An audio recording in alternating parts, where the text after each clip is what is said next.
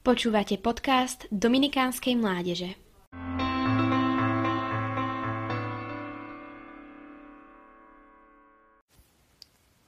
Verím v Boha, ale neverím v cirkev. To je veta, s ktorou sa stretol už nie jeden z nás. Pravdu povediac, ja sa s ňou stretávam čoraz častejšie. Našou reakciou na túto vetu sa nám buď podarí ukázať zmysel cirkvy, alebo prispieť k tomu, že daná osoba bude naďalej prechovávať negatívne postoje. My tomu napomôžeme tým, že nebudeme vedieť argumentovať v prospech cirkvy. Prvá otázka, ktorú by sme si mali položiť, ak sa zamýšľame nad samotnou cirkvou, znie. Kto je cirkev? Cirkev nie sú len biskupy, kňazi a zasvetené osoby. Církev sme my všetci, ktorí sme boli krstom prijatí do spoločenstva veriacich. Obraz o cirkvi preto podáva každý jeden z nás. Druhou otázkou je, čo si myslím o cirkvi ja ako kresťan katolík? Máme zaužívané predstavovať si církev ako nedobytnú pevnosť, ktorá je niekde ďaleko a nás sa netýka. Možno máme pocit, že ide o inštitúciu, ktorá rozhoduje o tom, čo sa môže a čo bude zakázané.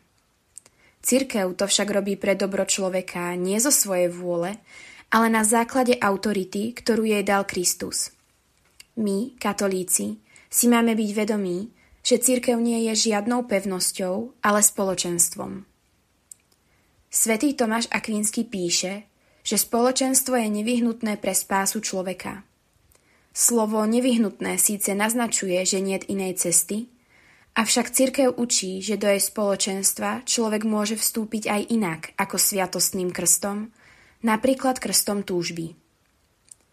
Treťou a poslednou otázkou je, aký obraz o cirkvi prezentujem na verejnosti.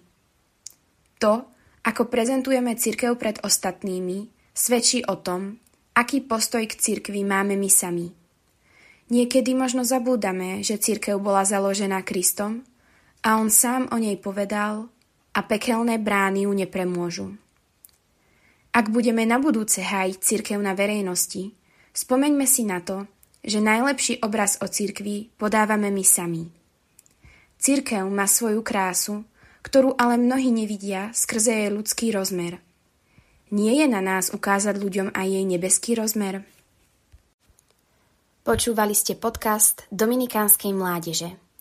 Nové kázne vychádzajú vždy v pondelky, v stredy a v piatky. Nájdete nás na našich sociálnych sieťach, na Facebooku a Instagrame pod názvom Adom Dominikánska mládež.